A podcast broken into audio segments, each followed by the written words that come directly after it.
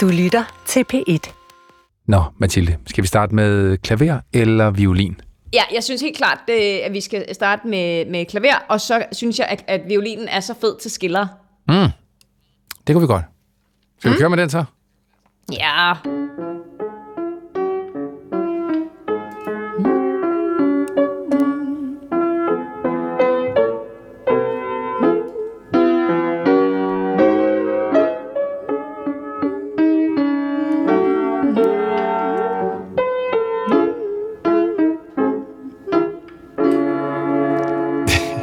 Jeg synes, der lå en kvindestemme under optagelsen lige pludselig. Jamen, man, kan, man kan næsten ikke lade være vel med at nynne med. Den er så fin. Det er den. Det er vores velkommen til Moskva-kontoret. Ja. Afsnit 2. Ja, hvor du er helt alene på kontoret i dag, må vi bare indrømme. Det er jeg. Vi er knap nok flyttet ind, før du så øh, forlader mig igen. Helt alene i øh, lejligheden her, men så kan jeg selvfølgelig gøre, som jeg vil, og øh, indrette det, som, øh, som jeg synes, det skal være, ikke? Ja, altså husk, jeg kommer jo tilbage igen. Ja, du kommer tilbage. Du er taget til... Øh, skal vi lige øh, slå fast, hvor vi er henne? Vi er jo tre forskellige steder. To forskellige mennesker. Ja, det er ret godt gået. Ja.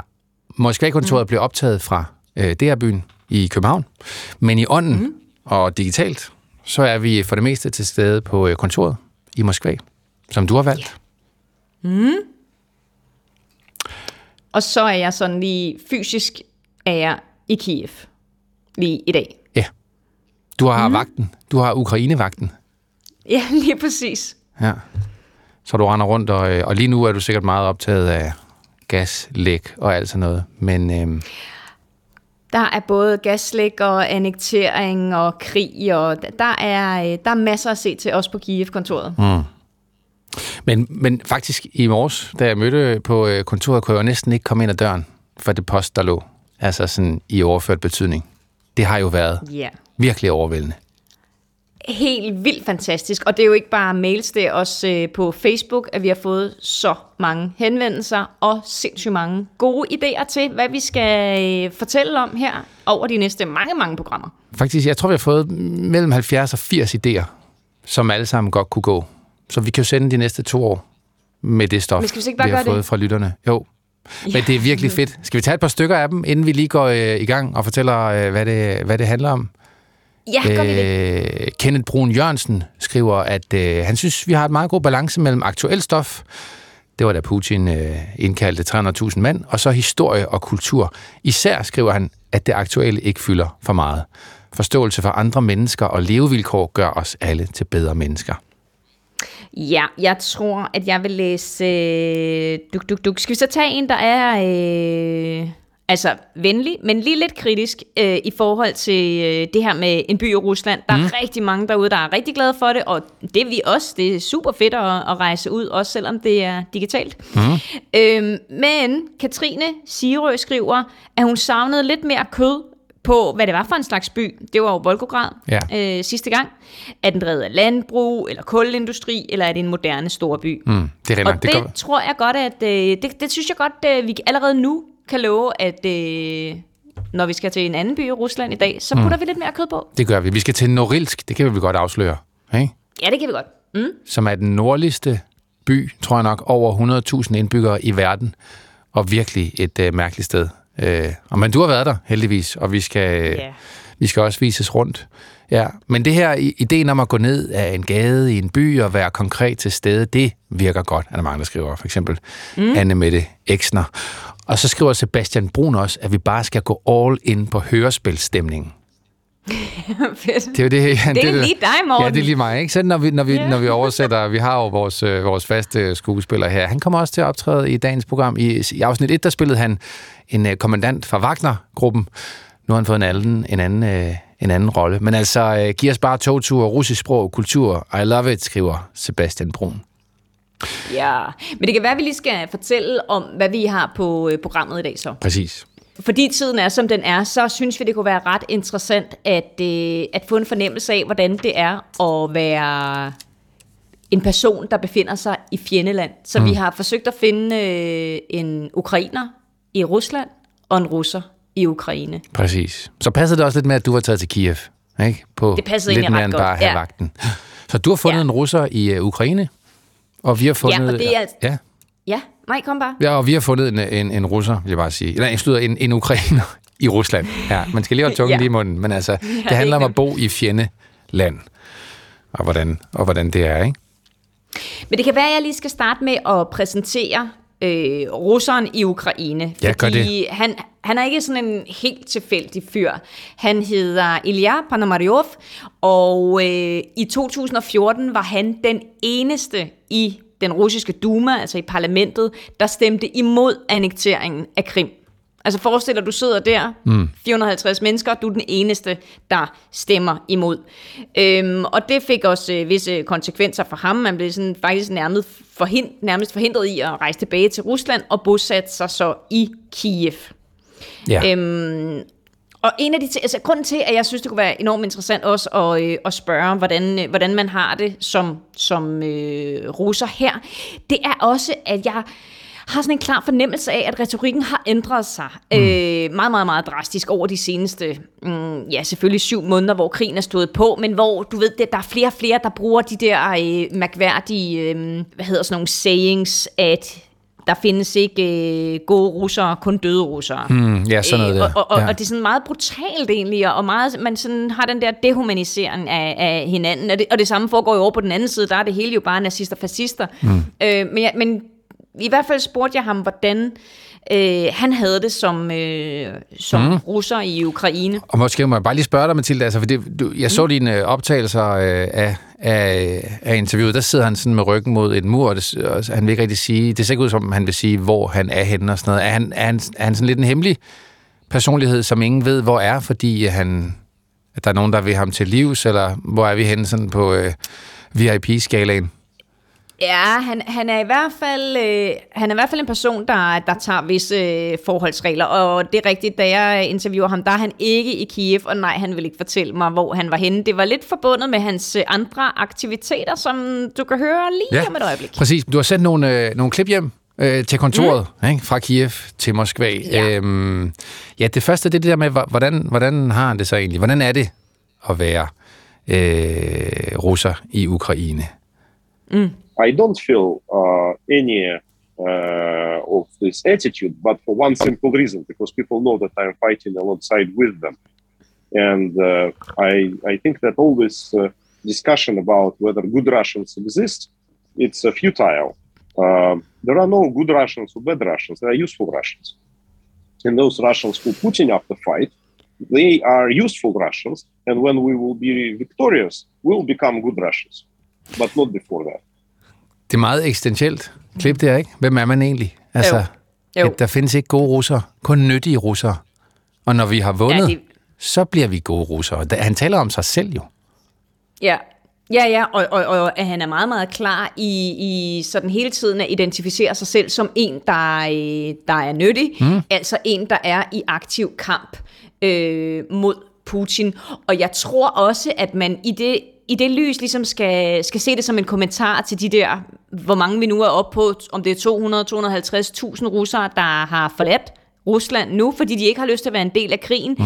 men hvor hans øh, sådan implicite beskyldning er, jamen det er meget fint, I redder jer selv, men øh, I Ja, han er føler- velkommen over på den nyttige side, ikke? Pr- præcis. Han føler lidt, at man har et ansvar som russer for at stoppe Putin, selvom man ikke har valgt ham, eller selvom man ikke er enig med ham. Så bare fordi man er russer. Ja, Ja. Men det er rigtigt, vi ser jo kæmpe køer på alle øh, grænseovergange. Altså, du må få lyst til at rejse derhen, gør du ikke det? Hvis du kunne Jo. rejse, det kan du jo ikke. Vi laver det her program, fordi du ikke kan komme ind i Rusland forløbig frem til 2032. Men hvor vil du så hen egentlig lige nu, hvis du kunne?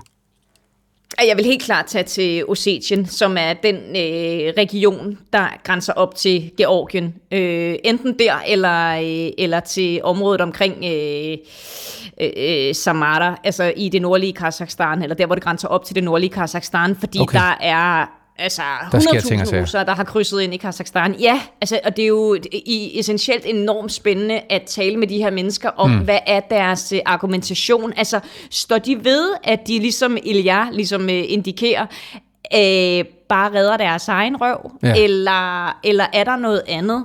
Og også, hvordan redder man sig egentlig? Fordi de har jo ikke, de har jo ikke jobs eller en sted at bo, og de kan jo ikke bruge deres øh, kreditkort nødvendigvis. Og så er de, de, de er bare simpelthen kommet væk fra Rusland. Og så må alt ja. andet være bedre end det. Ja, simpelthen. Altså, ja. Altså, det, er jo, det, er jo, det er jo meget vildt. Vi snakker altså flere hundrede tusind mennesker. Hmm. Nå, ja. Men, øh, Men det er jo det også der, så... i det, er det også Kaukasus-området? Kan man godt sige det? Ja, det kan ja. man sagtens. det, man kan det, sige, at Rusland øh, går ned til, til, til Kaukasus, som jo er en bjergkæde, og så mm. nedenunder det, så snakker vi Sydkaukasus, der har du Georgien, øh, Armenien, Azerbaijan. Perfekt. Jeg tænkte faktisk lige på at hænge mm. et kort op i, øh, på kontoret her over det store land. Så jeg lige, øh, men det er også det, det, det er fint nok, det bliver lidt en geografi-team nogle gange, og grammatik og sprog og så videre. Nå, men han siger jo, Ilian, i det andet klip, du har sendt hjem, altså den her mission, han er på, den starter jo ikke nødvendigvis der, hvor, hvor, hvor han er, men han peger faktisk på, øh, på Kaukasus. We've done a lot of effort in, in, in, in this regards, and we uh, deliberately focused on Northern Caucasus because that's where we think uh, it would blow first. But at the end of the day, we need to do the same thing in the capitals, in Moscow and St. Petersburg. But uh, that would be the next step. Det er sådan lidt, han, han er jo sådan en hemmelig agent nu. Taler næsten til sine kolleger der om, hvor vi skal... Jeg tror først, det første sted, det blows up, det er i Kaukasus, og så, og så ellers alle mulige ja. andre steder. det er, sådan, det, det er en modstandsbevægelse, det her. Jamen, og det siger han fuldstændig åbent, at han har stiftet en, øh, en bevægelse, der skal vælte Putin, og at det er hans folk, der er med til at skabe den øh, uro og modstand, som, øh, som foregår lige nu i Kaukasus, mm. øh, især i, i den øh, region, der hedder, Kas, øh, nej, der hedder Dagestan. Øhm, og det er altså, det, det er virkelig måske de største protester, vi har set mod mobiliseringen, dem har vi øh, der, og hvis... Øh, han har ret. Altså hvis det passer, det han siger, mm. at det er sådan et, øh, et undergrundsnetværk, som han er en del af, eller leder af, øh, så øh, tænker jeg, at det, det er ret dårligt nyt for Kreml. Mm. Men du spørger også lidt sådan, okay, altså den russiske folkemodstand, har, de, har I det i jer sådan, eller... Og så siger han sådan meget, øh, så siger han meget cool. Look, Russian uh, uh, society during the last 100 years produced four revolutions. det er noget tv, mm. ikke? Og jo, men det, han, bliver, han bliver sådan lidt, øh, lidt øh, det ved jeg ikke, fornærmet er måske så meget sagt, men han bliver sådan lidt, ja. lidt MC over. Jeg siger sådan til lidt. ham, at der, jamen, han bliver stødt lidt, ikke? Jo. Jeg siger til ham, at der er sådan en... Øh, øh, en øh, fortælling om russere, både øh, i Rusland og uden for russere, at, at russere finder sig i hvad som helst. De har verdens længste tålmodighed, og, mm. og synes måske nærmest, at det sådan er lidt, øh, lidt behageligt at have en, øh, en diktator, ikke? At, man, at man bliver bosset rundt. Ja. Øh, og så siger han, prøv lige at høre, Madame ja. Kimar, vi lavede ja, fire præcis. revolutioner. Ja. ja. Så må ikke vi kan finde ud af at få en femte op at stå. Det er i hvert fald det, han øh, meget... Øh, ja meget specifikt fortæller mig bagefter her, fordi jeg er måske stadigvæk lidt skeptisk, og så bliver han jo ganske konkret. Så bliver han konkret, fordi øh, ja, mm. og, og, og taler jo ind i vores brainstorm om øh, afsnit øh, 3, hvor vi var sådan, Putin han fylder 70 år. Det gør han i vores mm. næste afsnit. Hvordan skal vi ligesom markere det? Men øh, Ilian, han bruger det... ja, det skal man ikke grine af jo egentlig. Altså, men han bruger det til at, at markere sådan, ja, sin plan, kan man vel godt sige, ikke? I think that uh, Vladimir Putin is going to celebrate uh, his uh, 70th uh, uh, jubilee, 70th uh, anniversary on the 7th of October. I think that would be his last birthday. Really? Yes. Can you give any more details on why you believe that? We are working on that. ja, det fik ja, ja. du ud af ham. Nå, det er det, vi arbejder, ja. ja. det er det, de arbejder på. De arbejder altså på at tage, tage livet af Putin. Det lyder sådan, ja. Mm. Altså, kan, men når du hører ham sådan, der, der findes jo masser af russere, som, eller masser af mennesker i verden sikkert, som gerne vil tage livet af Putin. Men Ilya Ponomaryov, taler han med sådan lidt, lidt større vægt, når du hører ham, synes du? Jeg synes, det er enormt svært at vurdere. Mm. Øh, hvor, også fordi han vil jo ikke rigtig give detaljer om, hvor mange de var, og hvad det er for noget mm, træning, de eventuelt måtte have. Altså, jeg, jeg, jeg ved det simpelthen ikke, øh, hvor, hvor meget. Han, han mener jo, at, eller han siger, at det er hans folk, der stod bag den eksplosion, der var øh, Nå, ja. i Moskva, øh, med, med sådan en, en, en ret fremtrædende ideolog øh, datter, men, men øh, hun kørte i, i fars bil, at det, var, at det var hans gruppe, der stod bag det, og man kan ja, sige... bilbomben der, som så tog livet af, ja. af datteren, ja.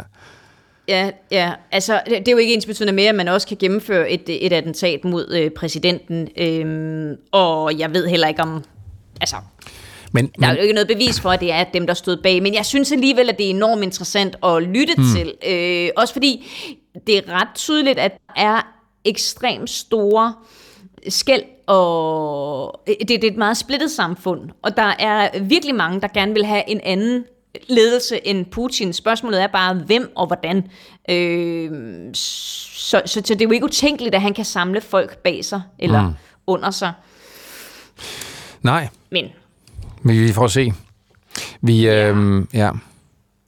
Skal vi lige have en lille station øh, podcast ID? Jeg ved ikke, om vi fik præsenteret os, men, men øh, du lytter til øh, Moskva-kontoret. Andet afsnit ved, øh, ved, ved bordet, han har sagt, er øh, DR's øh, Ruslands korrespondent øh, og Ukraine-korrespondent Mathilde Kimer og øh, undertegnet Morten Runge. Og øh, Putin fik han lige øh, nævnt, ikke? Når, hver gang at talen falder på den mand i de her dage, så får jeg lyst til at gå hen til vinduet på vores kontor i fantasien. Mm. Yes, for der har du sat en lille kikkert. Du sagde nemlig, at man kunne se Kreml med kikkert, eller hvis man lige kniber øjnene sammen og kigger ind over centrum yeah. der, ikke? Altså, er, hvor er, er Putin derinde nu, tror du? Øh, jeg tror faktisk, at han øh, lige hænger lidt ud nede i Sochi, nede ved Sortehavskysten, og der skal vi altså også ned en dag. Oh, ja. Du og jeg, fordi der er helt utrolig smukt. Men øh, der har han jo også et, øh, et palads. Det er jo noget af det, som hans øh, ærkeudfordrer Navalny har, har afsløret. Et meget, meget øh, svulstigt øh, palads mm. dernede. Øh, og der, øh, der, der fik vi tidligere på ugen at vide, at der skulle han faktisk lige holde en, øh, en uges ferie. Det bliver så nok det bliver måske lidt kortere, fordi der lige er en annektering af fire ukrainske regioner. Det er alligevel et meget, meget vildt tidspunkt at tage på ferie på, når man er øh, leder for det her show. Men øh, ja. fint nok. Ja. det, var, det var den ene side, ikke, Mathilde, om, om øh, altså, hvordan, ja. det er at være, øh, hvordan det er at være russer i øh, Ukraine. Så vil vi jo også gerne øh, høre, hvordan det var at være ukrainer i Rusland. Mm. Det var så ligesom vores opgave, ikke? Mens du var rejst til Kiev, så kunne vi, øh, og, og vi, det er Emma Klitnes og Ocean Shapiro, som også udgør redaktionen her, så kunne vi lige finde en, en, øh, en ukrainer i Rusland. Og vi, Men vi det startede, var ikke så lige til, var det det? Det var ekstremt svært. Altså, det var nemmere at lade sig øh, rekruttere til Wagner-kontoret i skjulte optagelser, end det var at finde en. Og vi havde jo, det var ikke fordi, vi manglede navne og numre og sådan noget, men ingen havde lyst til at, at alle var simpelthen så bange. Yeah. Og selvom Øjsen gjorde det på russisk og alt sådan noget, og, og var så sød og sagde, det, det var bare, det er bare lige, hvordan det er at bo i Moskva eller i St. Petersborg, når man er ukrainer, om det har ændret sig. Ja, så vi var egentlig klar til at sige, øh, det er jo også nogle gange øh, historien om, at øh, ting ikke lykkes, så det siger jo også noget om, hvor svært det så er, hvis ikke der er nogen, der... Øh, indtil, da jeg vågnede i morges, så havde øh, Vlad den ukrainske fotograf øh, Vladislav Kenko sendt mm. øh, en lille lydbid af, hvordan han synes, det var at bo i Moskva. Jeg blev simpelthen så glad, da jeg vågnede. Skyndte mig at høre det. Det synes jeg var... Øh... Ja, så skal vi høre. Vi kan lige høre ham øh, øh præsentere sig selv. Ja. My name is Vlad, Vladislav Keiko. Uh, I was born in Russia but my parents are Ukrainians. It was time of Soviet Union, so we could never imagine that uh, in future we will see a war between Russians and uh, Ukrainians. Yeah. Det var, det, mm. det var bare, det, det var uvirkeligt, det var det, han tænkte i sin barndom, ikke? Der kunne han simpelthen ikke forestille sig, at ukrainer og russere skulle, øh, skulle slås. Men han er selvfølgelig i Sovjet, da han så var øh, otte år, flyttede de tilbage til øh, Ukraine, familien, øh, som land, der siden blev selvstændigt, og så flyttede de tilbage igen til Rusland, så der har han været, han, han kom til Moskva som 28-årig og har boet der i øh, 15 år. Mm. Som fotograf. Ja. Ja, vi var jo lidt ude efter det der, hvordan var det så egentlig, altså dengang og nu, ikke? Jo. Og øh, dengang var det sådan her. I don't feel uh, any uh, of this attitude, but for one simple reason, because people know that I'm fighting alongside with them. Oh, det var ikke det klip. Øjeblik. Det var, øh, yep. det var jo, det, det var sådan her. I uh, lived with normal people. Sometimes I've heard that uh, they don't like Ukrainians. but uh, it was not too often. Altså, det er sådan basic, ikke? Er det, også, er det, er det ikke også dit indtryk, at det var sådan, det var, før det hele bare gik galt? Altså, det var da godt, at man lige lagde mærke til, at man var ukrainer, men det var ikke noget, der sådan... Der var i hvert fald ikke noget, Vlad, han... Ja. Nej, jeg tror, altså øh, øh, min, min opfattelse øh, fra før 2014 var, at der var enkelte, der havde sådan lidt, øh, lidt nedladende holdninger mm. til, til Ukrainer, men det var mere øh, sådan i genren, øh, det var sådan et bunderøv, lidt, øh, du ved, hovedstad ja, okay. mod, mod provinsagtigt. Ja, det var ikke had. Men overhovedet ikke, og slet ikke i, i, altså i den skala, som vi ser nu. Mm. Så det, det er også det, han siger, øh, Vlad. Og sådan øh, levede han i Moskva op gennem øh, nullerne. Han elskede at løbe øh, maraton, og han siger, der er så mange parker. Der er så mange grønne mm. parker i Moskva. Det må du også have... Han er garanteret løbet ned i Gorki Park. Det Vi kunne se ham fra, øh, fra kontorvinduet. ja, det er lige ved. Ja, han er faktisk ikke i Moskva mere, men det, så, det, det, det, det kommer vi til. Men han, han levede af at, mm. at fotografere. Og det særlig gode, synes han med Moskva, var, at hans søn, Anton, kunne gå på en... Øh, en amerikansk skole. It was really big blessing for us because uh, my son could learn English and uh, he was graduated in uh, American school and, and I hope that he will live in uh, some country with with political uh, freedom. Ja, så kunne han ligesom give sin, sin søn en lille... Ja, en tro på fremtiden, ikke? Det der med at ville lære engelsk i Moskva. Ja. Yeah. Var det, kan du også, kunne du også godt mærke det? Altså, at der var sådan et, der i hvert fald var et større udsyn, eller sådan ønske om at, at ja, at for eksempel gå på en amerikansk skole, og, ja. Ja, ja, men øh, altså i forhold til, hvis, hvis han taler om, øh, om nullerne her, så var stemningen jo bare fuldstændig anderledes. Og jeg tror også i dag, at hvis man som russisk forældre øh, sender sit barn på en øh, på den amerikanske eller en engelsksproget skole, så, så vil man tit have et øh, et politisk standpunkt, der hmm. måske ikke minder om gennemsnitsrusseren. Ja, altså man er, man er mod øh, Putin. Man er i hvert fald mere for, for frihed og, og, og det, vi kan kalde vestlige ja. værdier. Ikke? Mm, jo. Ja. Men så, så, som du selv er inde på, Mathilde, så skete der noget der i 2014, Altså en kæmpe lang historie, men jo dybest set, at Rusland annekterer Krimhaløen, som egentlig er ukrainsk. Øh, og der siger Vlad også, altså det var der, det, det var faktisk der, de hårde tider begyndte. It was first time when I understood that uh, a lot of my friends uh, support uh, this action I was um, really shocked by this, and uh, I can say that uh, my hard times in Russia began since that moment. Det må også være vildt, ikke? At se, altså, prøv at dine venner, der bare pludselig har sådan en side, som du ikke troede, de havde. Oh, ved du hvad, jeg tror simpelthen, at vi snakker øh, tusinder, hvis ikke millioner, har jo haft den der øh, fornemmelse, fordi lige præcis det der, din holdning til Krim og annektering mm. og, og senere krigen øh, i, øh, i Donbass, øh, men, men jo også i 14. Det, det var jo, jeg, jeg har hørt så mange sige, at jeg kunne ikke kende mine forældre, for mm. Hvordan kan de støtte det her? Hvordan kan de synes, at det er rigtigt? Så jeg kan sagtens forestille mig, hvordan at man så har siddet der som ukrainer og mm. tænkt, det her, det, der kan jeg ikke leve. Hvis det er det, han har besluttet? Mm, præcis. Det var i hvert fald det, han tumlede mm. med. Ikke? Men samtidig har han en dreng i en amerikansk skole, som har været uddannet sig til øh, at få sådan et værktøj, så han kan komme ud og leve et bedre liv end, end sin far. Ikke? Så hvornår, øh, hvornår giver man op? Hvornår øh, smutter man? Vlad, han, han blev så fra 14 og op gennem, øh, op gennem 10'erne, men det var sådan en...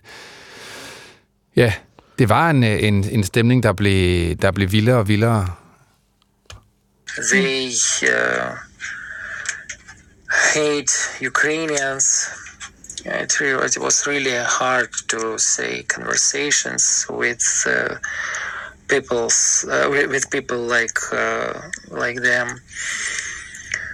But uh, in spite of this, we felt also uh, support of good uh, people who didn't uh, like this war. Ja, Så det er, det er selvfølgelig ikke, ikke sort-hvidt, ikke? Der er stadig nogen, mm. der er stadig nogen, der yeah. bliver på hans side, men, altså, men den der følelse af, at du ikke ved, hvor du har folk, må yeah. være sindssyg.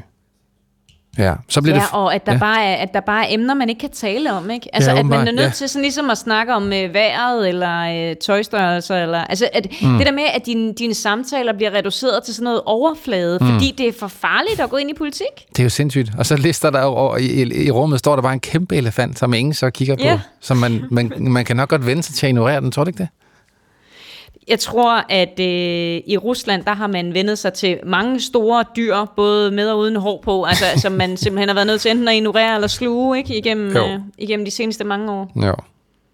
Men okay, bare lige for at slutte ham, øh, Vlad, det blev for meget øh, for ham. I øh, juli øh, i år, på det tidspunkt, der var hans søn Anton så rejst til øh, Kiev, han har fået arbejde der, men Vlad og hans kone, de fik øh, sådan noget emergency asyl i Canada.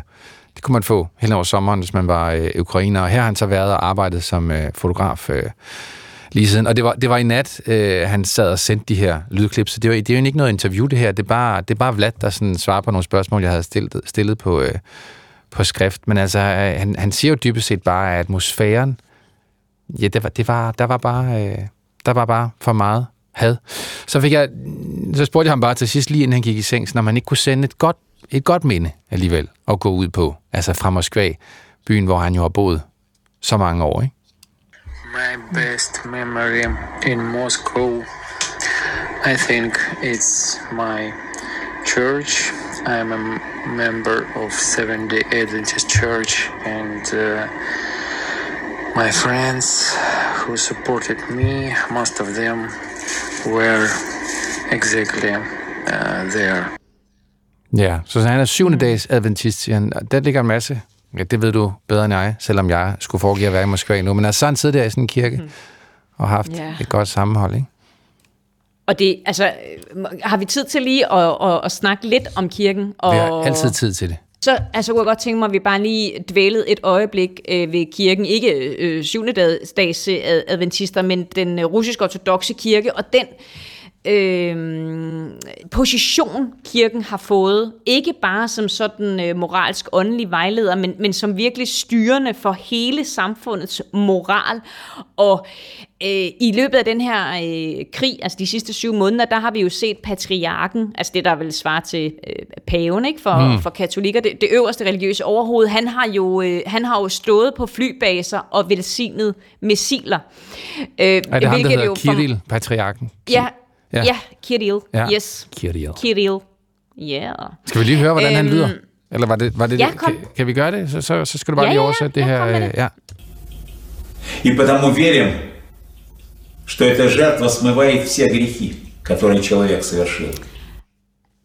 Ja, altså det her, ja, ja, jeg fik den godt, og, og, og det, jeg bed, ja jeg blev faktisk også mærke i det, da han sagde det, jeg tror det var søndagsprædiken, han, han afleverede den her i. Han står og, og ligesom øh, bakker op om øh, hele den her mobiliseringsproces, der er i gang i Rusland, og slutter så øh, det her indlæg af med at sige, at alle sønder, grech, sønder, grech. Øh, ja, det vil blive vasket væk. Altså hvis man dør underforstået som soldat i, i, i Ukraine, ja. så vil alle de synder, man nu har begået igennem sit liv, de vil blive vasket væk. Vildt nok. Øhm, det, er, det, jeg, ja, det synes jeg faktisk, at det er mm. ret, ret vildt sagt. Men virksomt, I guess. Altså, det er der vel mange, der, der ser og så tænker, fint nok, så, så kan jeg tage afsted, eller hvad? Øh, ja, altså jeg, jeg tænkte jo straks på, øh, apropos vores øh, udsendelse i sidste uge med alle de der øh, fanger, ikke, der har begået øh, mor og øh, væbnet røveri og voldtægter og sådan noget. Ja, altså, der, stod, hvis man... der stod kommandanten fra Wagner og forsøgte at rekruttere i fængslet og sagde, ja. vi eftergiver jeres øh, forbrydelser.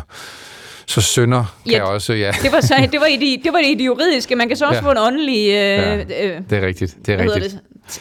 Tilgivelse for, for alt, hvad man har begået, hvis ja. bare man tager ned og dør. Hvad var det, du sagde, det hed? Ja. Søn? Gretsch? Grech. Grech. Det skriver vi på øh, listen. Øh, vi har jo en, øh, en ordliste i gang her, man kan lære russisk i takt med mig, som mm. øh, intet vidste, da vi startede øh, det her. Der står sådan lidt tak og selv tak, og hvordan går det, og hepatitis står der, fordi det, det, det er jo det, man ikke må have, hvis man skal i Wagner-gruppen, som vi, øh, som vi lærte sidst. Men nu er altså også, øh, nu er jeg allerede glemt det igen, Grech. Grech. Ja.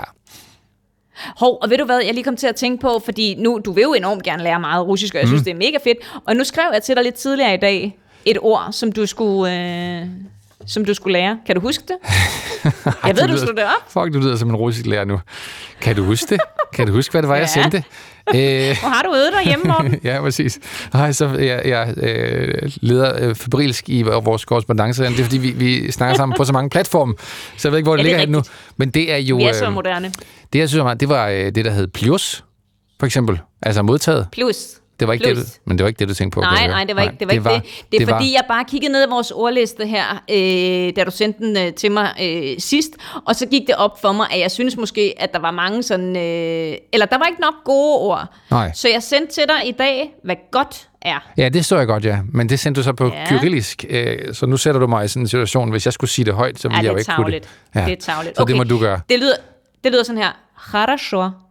Хорошо. Og det sagde, det brugte du sådan, ja, okay, om, godt nok. Ja, men det var fordi, du sagde, vi optager øh, ja. klokken det og det. Ja. Og så sagde jeg, Harasho. Harasho. Udmærket. Mm. Godt. Ja, fint nok. Fint, fint med mig. Mm. Cool burger. Yes. Mm. Den er også på listen. det er i orden. Så har vi to. Man kan finde alle de andre, hvis man har lyst til at lave russisk, inde på øh, din Facebook-side, ikke, Mathilde? Mathilde Kimmer, journalist. Jo, jo, jo hvor man også kan skrive øh, ind, hvis ikke man vil øh, bruge øh, almindelig øh, post, Moskva-kontoret, snabelag DR.dk.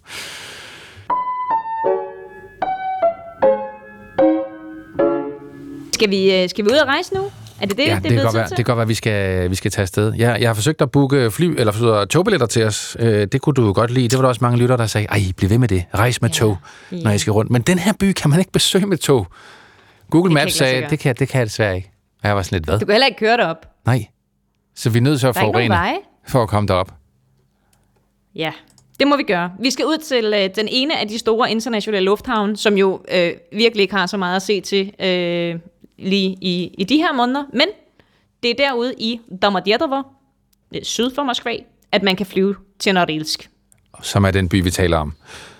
Ja. Som ligger op ved Polarcirklen. I det nordligste... Nord for Polarcirklen. Nord for Polarcirklen, ja. I, i, i øh, ja.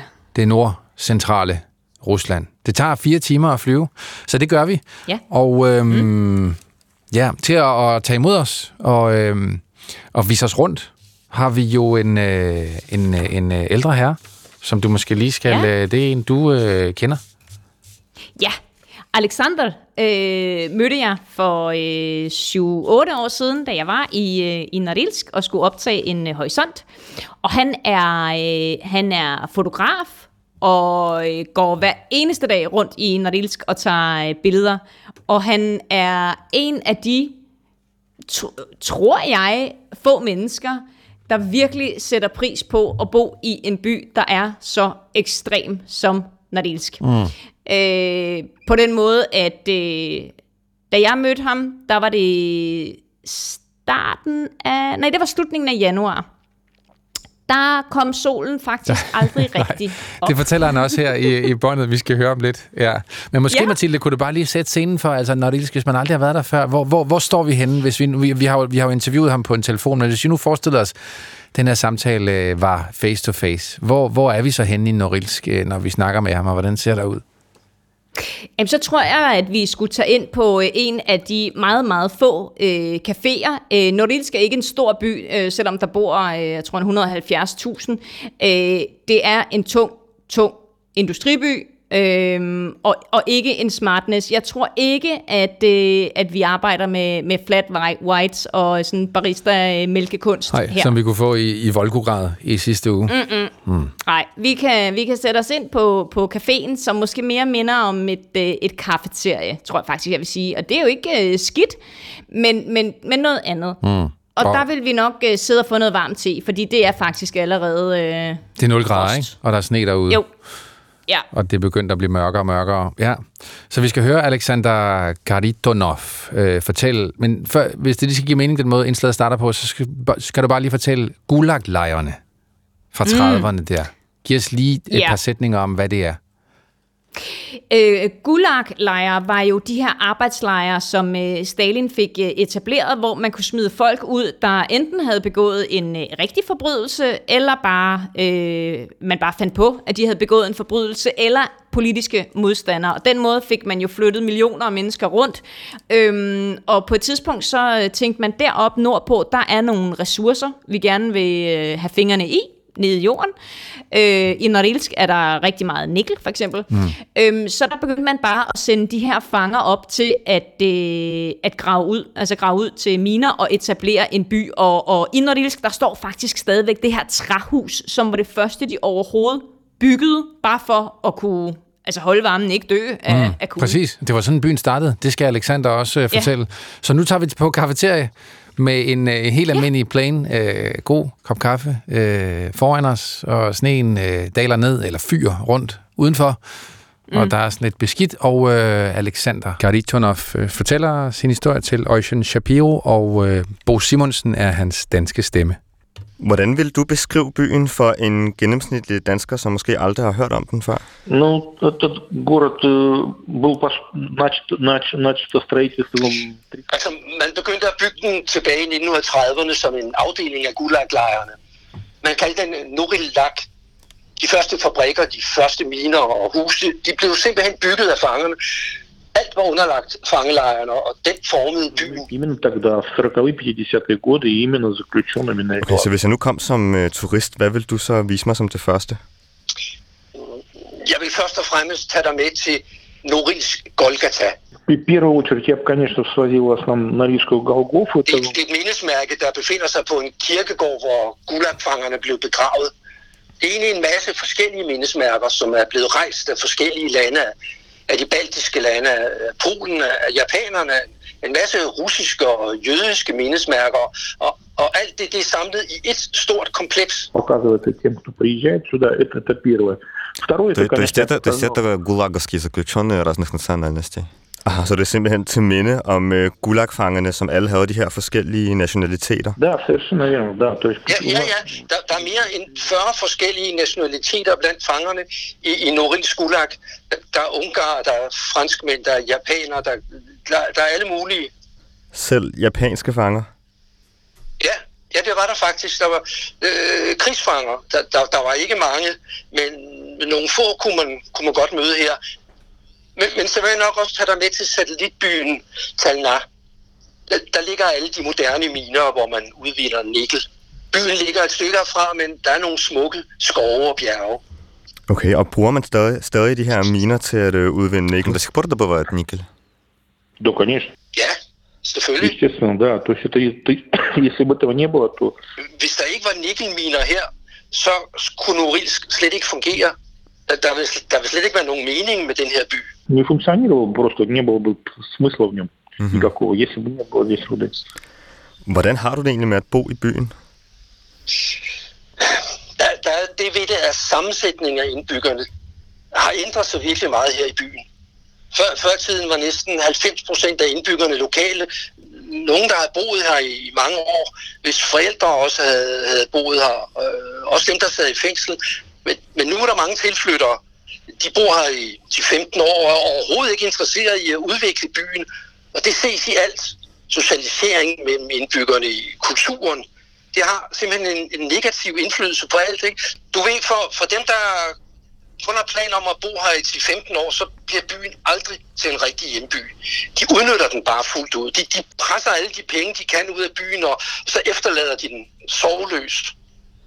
Så nogle mennesker har hverken brug for byens historie eller fremtid. Men hvem er de? Hvad er det for nogle mennesker, der, der flytter fra og til byen? Altså, i løbet af 90'erne og, og 0'erne er rigtig mange unge mennesker flyttet ud af byen. Dem, der afslutter folkeskolen, og så flytter de for det meste ud af byen. Og vores universitet er, det er ikke så prestigefyldt længere. Derfor bliver byen nødt til at hive rigtig mange russere ind til minedriften udefra. Og øh, du har jo også planer om selv at flytte fra Norilsk efter at have boet der i over 50 år til øh, en af Moskvas forsteder. Øh, du sagde, at din, dine børn bor i Moskva, men har det også noget at gøre med Norilsk sådan, beliggenhed? Altså, efter at have rundet de 50, så er det ret opslidende at bo i Norilsk. Det er fordi, vi har polar, polarnetter og, og polardage, og det, det slider virkelig hårdt på en psyke. А розкажіть у двох словах, а, окей, kan du fortælle lidt om, om det, om polarnetterne og dagene? Hvordan... Полярные ночи и полярные дни, вот как Hvordan это det fungerer? сказывается? В смысле... Ja, hvordan, hvordan påvirker det jer?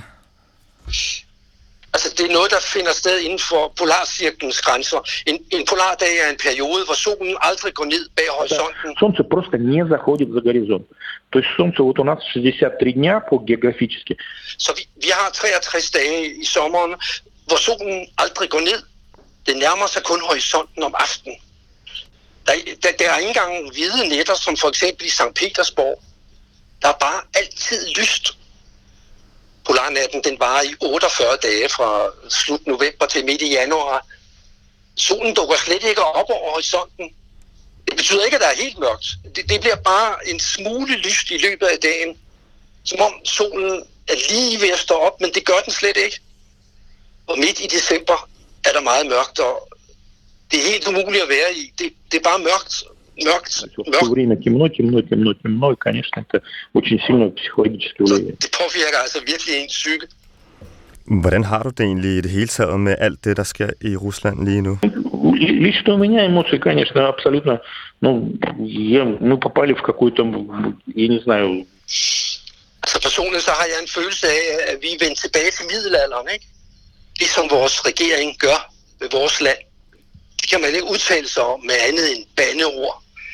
Man har en følelse af, at vores land bliver ledet af nogle sindssyge mennesker. Det er umuligt at leve i. At føre vores lands økonomi og kultur tilbage til nul. at ødelægge alle vores forbindelser i de kulturelle og økonomiske sfære. Desværre så er der rigtig mange mennesker, der påvirker af medierne og gentager idiotisk det, de får at vide fjernsynet. Det er det rene George Orwell i 1984 jeg har altid troet, at sådan nogen bare var, det, det, altså, det bare var fiktion. Men det er det ikke. Og det gør en virkelig bekymret. Altså det er der følelse af, at størstedelen af befolkningen ikke tænker som dig. På kafeteriet der, ja, man har lyst til virkelig at sukke på hans vegne, ikke? Og, og, og nu må jeg sige, det er, jo, øh, det er jo mange år siden, jeg har talt med ham, men jeg kan da godt blive sådan helt trist over at høre, at øh, selv en mand som ham, for det, han var virkelig ukulig, øh, at han er, ja. eller virker så modløs. Ja, og klar til at flytte fra det hele. Ja, ja, det havde jeg aldrig forestillet mig. Altså manden har taget en million, to millioner billeder af den ja. by, han har skrevet. Altså han, har, han er den største bidrager til Lokalhistorisk Museum. Øh, det, er virkelig, det er virkelig et tab for ja. Hvis han flytter, når ja. han flytter. Men man kæmper, det er hårdt at kæmpe mod polarnat og polardag, kunne man høre. Og så hvis ens øh, børn øvrigt heller ikke bor der mere. Ja. ja der var et ord til, øh, til ordlisten, ikke? Hvad tror du, jeg ville slå ned på? Åh, ha. Jeg ved det ikke. Nej, det. det var et, han, han sagde mørkt, mørkt, mørkt. Tiemno, tiemno, er det rigtigt? Himno. Tiemno. Tiemno, ja, præcis. Ja. Mørkt. Så jeg skal måske også sige svetlig, lyst. Ja, Svært. Nu går jeg bare i uh, Erasmus modsat, bare for vi ikke kun har de dårlige ord på vores ordliste. Sådan kan man lave journalistik derfor. Hvis den er for dyster, så laver du bare det modsatte. Så er det ligesom... Ja, og det er hurtigt. Det var dejligt. Ja, kunne det ikke være det lysere program? Jo, det kunne det sagtens. Lyst. Svætlig. ja, præcis. Ja. Prøv lige at høre, apropos det. lys, ikke? Ja. En af de ting, som, øh, som slog mig, når jeg var hjemme hos folk i Norilsk, der på, på det besøg, hvor jeg også lærte Alexander at kende, det var jo, at de har også nogle... Øh, øh, helt særlige lamper der, som de jo så tænder en gang i oktober, og så slukker igen til marts. Men, men simpelthen for ikke at blive for deprimeret. Ja. Så sådan noget lysterapi, ja, helt aktivt i, i, i alle deres køkkener. Der tænd, det er sådan et, et sjovt, øh, det har sådan et sjovt kunstigt skær jo. Øhm, men, øh, men så havde de også alle planterne ude i køkkenet, fordi så kunne Nå, de, så de blive de... gladere, og planterne kunne leve. Ja, men altså, det lyder som øh, en, en, en nød, de har knækket alligevel, men så alligevel ikke, hvis man... Øh, nej, det sniger sig nok alligevel ind i knoglerne, mørket. Ja, det mm. gør det nok lidt. Det var, øh, jo, det var vores kollega Øjsen Shabio, der havde øh, talt med Alexander på øh, russisk. Vi vil vildt gerne have flere øh, mails. Selvom vi har fået idéer til de næste øh, to år, så øh, kan man skrive til os på Moskva-kontoret, snabelag, dr.dk. Ja. Det er der Jo, virkelig. jo, og jeg tænker også, altså, øh, jeg er altså udvist ind til 2032, så vi kan sagtens bruge flere øh, idéer, ikke? Præcis. Der er mange, der skriver, altså, og det, er det er ligesom om, man kan tage sådan en idé, og så kan du sætte den til Rusland, og så bliver det spændende. For eksempel, jeg kunne godt tænke mig at høre om det russiske uddannelsessystem. Hvornår starter børn i børnehave, og øh, hvad lærer man dem egentlig om verden, når de går der, spørger ja. Ja. Elise Vendt. Eller er der nogle spændende russiske virksomheder, man skal holde øje med i Rusland? Er der nogle trends, som tager fart, som vi ikke har set i Vesten endnu, spørger Andreas Larsen. Mm. Og øh, 80 andre mails, som vi ikke kan nå at læse, men som bare vil sige af hjertet. Tak. Jeg kan bruge et ord fra, fra Ja. listen der, ikke? Spasiba. Hvis jeg nu ville øh, lægge lidt øh, ekstra tryk på det, hvad sagde jeg så? Altså sådan virkelig. Tusind tak, eller hvad siger man? Spasiba большое. Ja, Det er Ma- et stort tak. et stort tak herfra. Du kan også få et kæmpe tak. Agromnoja. Agromnoja, det tror jeg faktisk, at vi ville have lyst til at Jamen, sende til dem, ikke?